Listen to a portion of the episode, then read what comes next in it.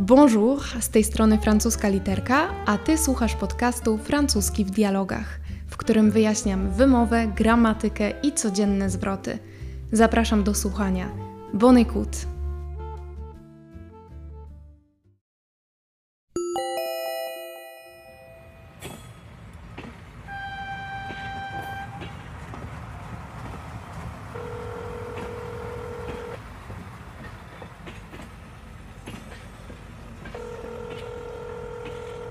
Del, merde, t'es où?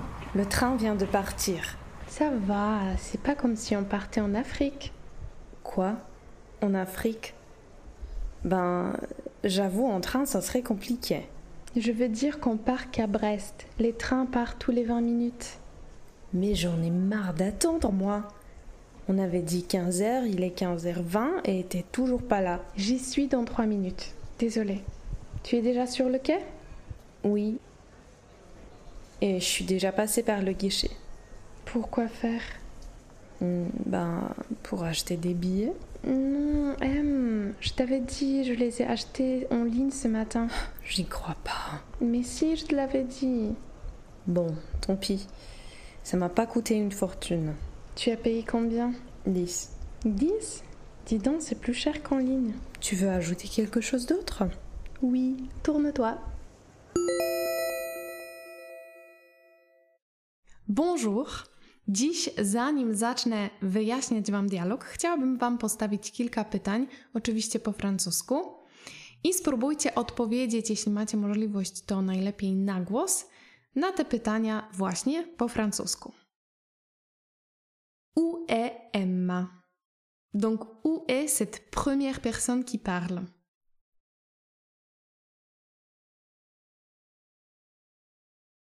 Emma est à la gare. Oui, Emma est à la gare. La gare, c'est cet endroit d'où partent les trains ou où les trains arrivent. La gare. Deuxième question. Pourquoi Emma est énervée?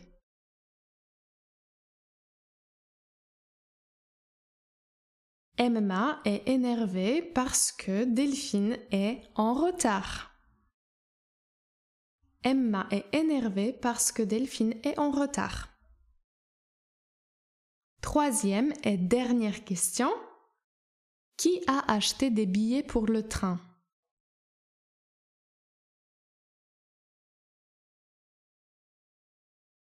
Les deux filles ont acheté les billets. Delphine a acheté en ligne. Et Emma a acheté sur place. À la gare, elle s'est rendue au guichet à la gare. Très bien. Przejdźmy do części wyjaśniającej. Dzisiaj chciałabym opowiedzieć Wam o czasie passé récent oraz skupić się na kilku przydatnych zwrotach, które pojawiły się w tym dialogu. Zaczniemy sobie od kwestii gramatycznej, czyli właśnie od passé récent i jak sama nazwa wskazuje, passé to jest przeszłość, czyli jest to czas przeszły, do mówienia o przeszłości, ale jakiej? I na to pytanie odpowiada właśnie druga część nazwy récent. Récent to jest odpowiednik jeune w pewnym sensie, tylko że dla obiektów. Jeune to jest młody, a récent to jest niedawny, świeży. Czyli passé récent będziemy używać do mówienia o przeszłości bliskiej, świeżej, tej, która przed chwilą się wydarzyła.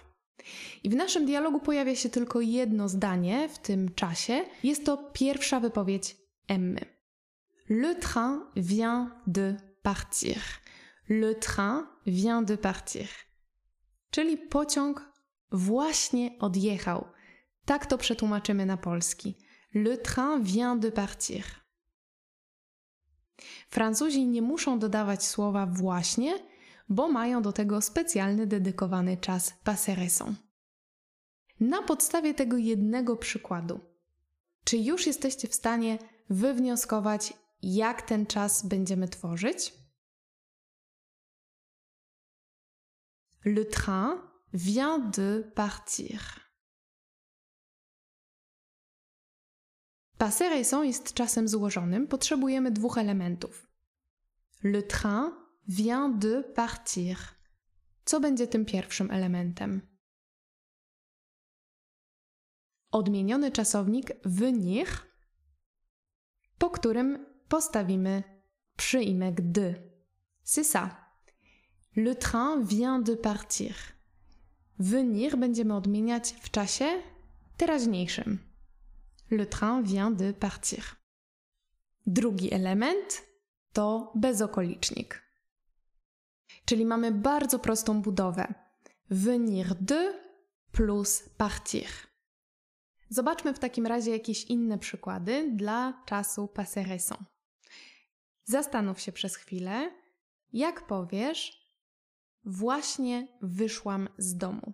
Albo po prostu właśnie wyszłam.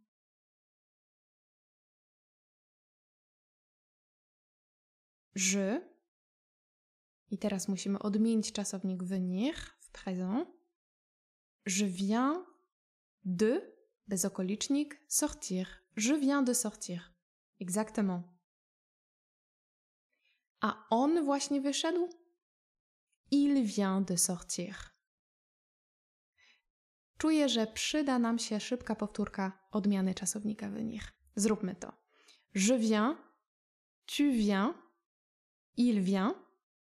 W wymowie jest identycznie, ale pamiętajcie, że tutaj mamy do czynienia z czasownikiem trzeciej grupy, a tam końcówki to S S T dla liczby mnogiej. Czyli mamy vient, vient, vient, przy czym te pierwsze dwa vient kończą się na S. Nous i tutaj jest venons, czyli wracamy do tego tematu z bezokolicznika. Vous venez, ils viennent. Pamiętajcie, tutaj mamy vien, dlatego że podwójne N sprawia, że E musi wybrzmieć w taki otwarty sposób. Très bien, przejdźmy do części ze słownictwem. Pierwszy zwrot, na który chcę zwrócić Waszą uwagę, to ça serait. Ça serait. Ça to oczywiście to i przypominam, że jest to wersja bardziej potoczna, bardziej na luzie. Wersja wydłużona, mniej potoczna to cela. Ça to to. Serait to jest odmieniony czasownik être w trybie warunkowym conditionnel présent. Ça serait to byłoby.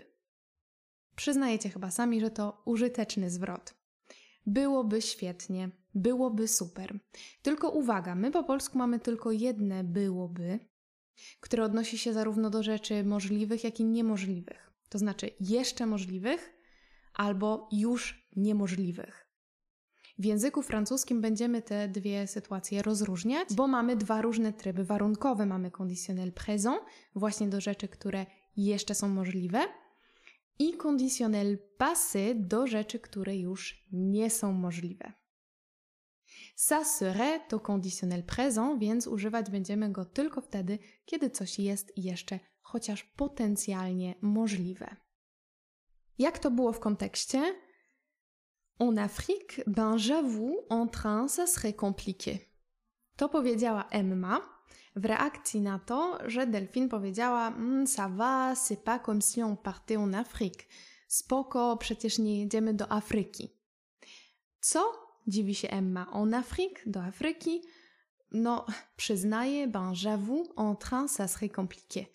Pociągiem byłoby to e, skomplikowane, byłoby to utrudnione. Ça serait. Bardzo zachęcam do stosowania, tylko też uważajcie, bo jeśli chcecie tworzyć zdania z całą hipotezą, to zazwyczaj conditionnel présent będzie wymagał imparfait, użycia imparfait. Takie bezpieczne użycie to jest zastosowanie ça serait do oceny danej sytuacji i po tym ça serait zastosowanie przymiotnika. Tak jak w naszym przykładzie ça serait compliqué, ça serait super, to byłoby super. Ktoś Wam proponuje: hej, może byśmy pojechali w ten weekend na narty. Ah ouais, ça serait super. Ça serait génial. Ok? Allez, on continue. Parę zdań dalej pojawia nam się zwrot j'en ai marre. J'en ai marre, czyli mam dosyć. J'en ai marre to jest synonim j'en ai assez. Zwrot taki w bezokoliczniku to będzie en avoir. Marre en avoir assez. To on jest tutaj nieodłączne, nieodłączną częścią tego zwrotu. On, przypominam, jest zaimkiem, który nam zastępuje najczęściej ilość, czyli dopełnienie, które konkretyzuje nam ilość, albo dopełnienie, które stoi po czasowniku łączącym się z przyimkiem dy. Tutaj, słuchajcie, to on jest obowiązkowe i możemy sobie to tak luźno tłumaczyć jako tego. Mam tego dosyć, bo j'en ai marre, j'en ai assez oznacza mam tego dosyć, mam już tego wystarczająco, czyli właśnie mam tego dosyć, już wystarczy. Czego dosyć ma Emma? J'en ai marre d'attendre. J'en ai marre d'attendre. En avoir marre de quelque chose. No właśnie, nie zapominajmy o tych przyimkach, żeby wiedzieć, jak to potem zastosować. Czyli mieć czegoś dosyć, tutaj zastosujemy de. J'en ai marre de toi. Mam ciebie dosyć. J'en ai marre de toi. J'en ai marre de d'attendre. Czyli mam dosyć czekania. J'en ai marre de cette chanson. Mam już dosyć tej piosenki. Jak powiemy po francusku peron? Peron to quai, a tor voie. A jak nazwiemy okienko? I tutaj nie chodzi o małe okno, tylko o okienko, do którego podejdziemy, żeby na przykład kupić bilety. Zresztą nie tylko na dworcu. To jest słówko, które pojawiło się w dialogu. Guichet. Guichet jest rodzaju męskiego. Le guichet, un guichet. A jak zapytać kogoś, po co coś zrobił? Oczywiście możemy użyć pełnego zdania i zapytać pourquoi tu as fait ça? Albo pourquoi tu as fait cela? Pourquoi tu l'as fait? Z użyciem zaimka y, C O D. Ale możemy też powiedzieć, i tak często z takim Z takim zwrotem spotkamy się w języku mówionym, możemy powiedzieć pourquoi faire. Pourquoi faire? Dosłownie, żeby co zrobić. Pourquoi faire? I tego właśnie zwrotu używa Delphine w reakcji na wypowiedź Emmy. Je suis déjà passé par le guichet. Pourquoi faire? Pourquoi faire? Pour acheter des billets. Okazało się, że Emma i Delphine się nie dogadały. Delphine kupiła bilety en ligne, a Emma myślała, że tego nie zrobiła, więc przeszła przez guichet, podeszła do guichet i kupiła des billets sur place, czyli na miejscu. Delphine uświadamia Emmę, mówiąc Je t'avais dit, je les ai achetés en ligne ce matin. Mówiłam ci, kupiłam je, w sensie bilety, rano online. Na co Emma mówi j'y crois pas, nie wierzę, i tutaj pojawia nam się Y jako zaimek, czyli coś, co nam coś zastępuje, co dopełnienie, a tym dopełnieniem jest tutaj to coś, w co ona nie wierzy. J'y crois pas. Dlaczego Y? Dlatego, że po czasowniku croire pojawia się przyimek a, a to, co jest dopełnieniem po czasownikach łączących się z przyimkiem a, będzie zastępowane przez Y. Oczywiście nie zawsze, bo to też będzie zależało od tego, czy to dopełnienie jest określone, czy też nie, ale to już jest temat na zajęcia, najlepiej indywidualne, bądź jakiś temat na kurs. W każdym razie cały ten zwrot j'y crois pas możecie sobie zapamiętać jako nie wierzę w to. Ne pas y croire, nie wierzyć w to. J'y crois pas. On n'y croit pas. Nie wierzymy w to. I tak dalej. Możecie sobie to śmiało zapamiętać jako całość.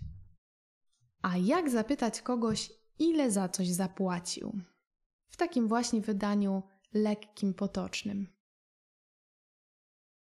Tu as payé combien? Oczywiście możemy zapytać combien tu as payé albo combien as-tu payé, no ale tutaj już przestajemy być tacy luźni, powiedzmy, to już, to już nie jest do końca język mówiony. Najczęściej usłyszymy combien tu as payé, czy też tu as payé combien. I ostatni zwrot na dzisiaj. Tourne-toi. Tourne-toi. Se tourner to odwrócić się. Tourner to odwrócić, więc mamy identyczną sytuację jak w języku polskim. Na przykład tourner la page to jest dosłownie przewrócić kartkę, ale w zwrocie chodzi o zakończenie pewnego rozdziału, przejście krok dalej, przejście do kolejnego etapu. Se tourner natomiast to jest właśnie odwrócić się. Tourne-toi to będzie odwróć się. Przypominam, że zaimki zwrotne i zaimki dopełnienia, jeśli mają jedną sylabę, kończą się na e, czyli przede wszystkim chodzi o my, ty, zmieniają się na formy akcentowane po to, żeby wypowiedź nie kończyła się na taką tak zwaną zdechłą sylabę, tak zwaną przeze mnie, czyli żeby nie było tourne ty, tylko mamy tourne toi. To tła wzięło się od ty i zostało przekształcone właśnie po to, żeby zapewnić ładniejsze, bardziej francuskie brzmienie. Powtórzmy sobie to, czego się dzisiaj nauczyliśmy, czyli mamy passé récent jako czas do mówienia o przeszłości bliskiej, świeżej, na przykład le train vient de partir, je viens de sortir. Zwrot ça serait, żeby powiedzieć, że to byłoby jakieś. Ça serait plus przymiotnik, ça serait compliqué, ça serait super, ça serait génial, et cetera. J'en ai marre, j'en ai assez, kiedy mamy czegoś dosyć. Le quai jako peron. Le guichet okienko. Pourquoi faire, żeby co zrobić. J'y crois pas, nie wierzę w to, no nie wierzę. Tu as payé combien? Ile zapłaciłaś, czy też zapłaciłeś? I odwróć się, czyli tourne-toi. Très bien. Zachęcam do odwiedzenia mojej strony internetowej, bo przypominam, że tam też macie dostępną transkrypcję i zazwyczaj dorzucam jeszcze jakiś mały słowniczek, czy krótkie ćwiczenie, albo polecajkę. Trzymajcie się, dużo radości z nauki francuskiego et à la prochaine fois.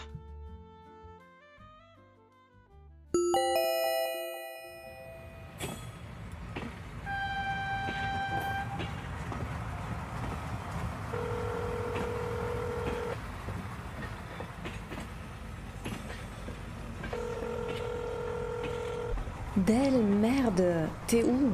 Le train vient de partir. Ça va, c'est pas comme si on partait en Afrique.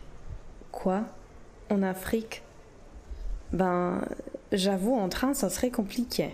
Je veux dire qu'on part qu'à Brest. Les trains partent tous les vingt minutes. Mais j'en ai marre d'attendre, moi. On avait dit quinze heures, il est quinze heures vingt et t'es toujours pas là. J'y suis dans trois minutes. Désolée. Tu es déjà sur le quai? Oui. Et je suis déjà passée par le guichet. Pour quoi faire? Ben, pour acheter des billets. Non, M, je t'avais dit, je les ai achetés en ligne ce matin. J'y crois pas. Mais si, je te l'avais dit. Bon, tant pis. Ça m'a pas coûté une fortune. Tu as payé combien? Dix. Dix? Dis donc, c'est plus cher qu'en ligne. Tu veux ajouter quelque chose d'autre? Oui, tourne-toi.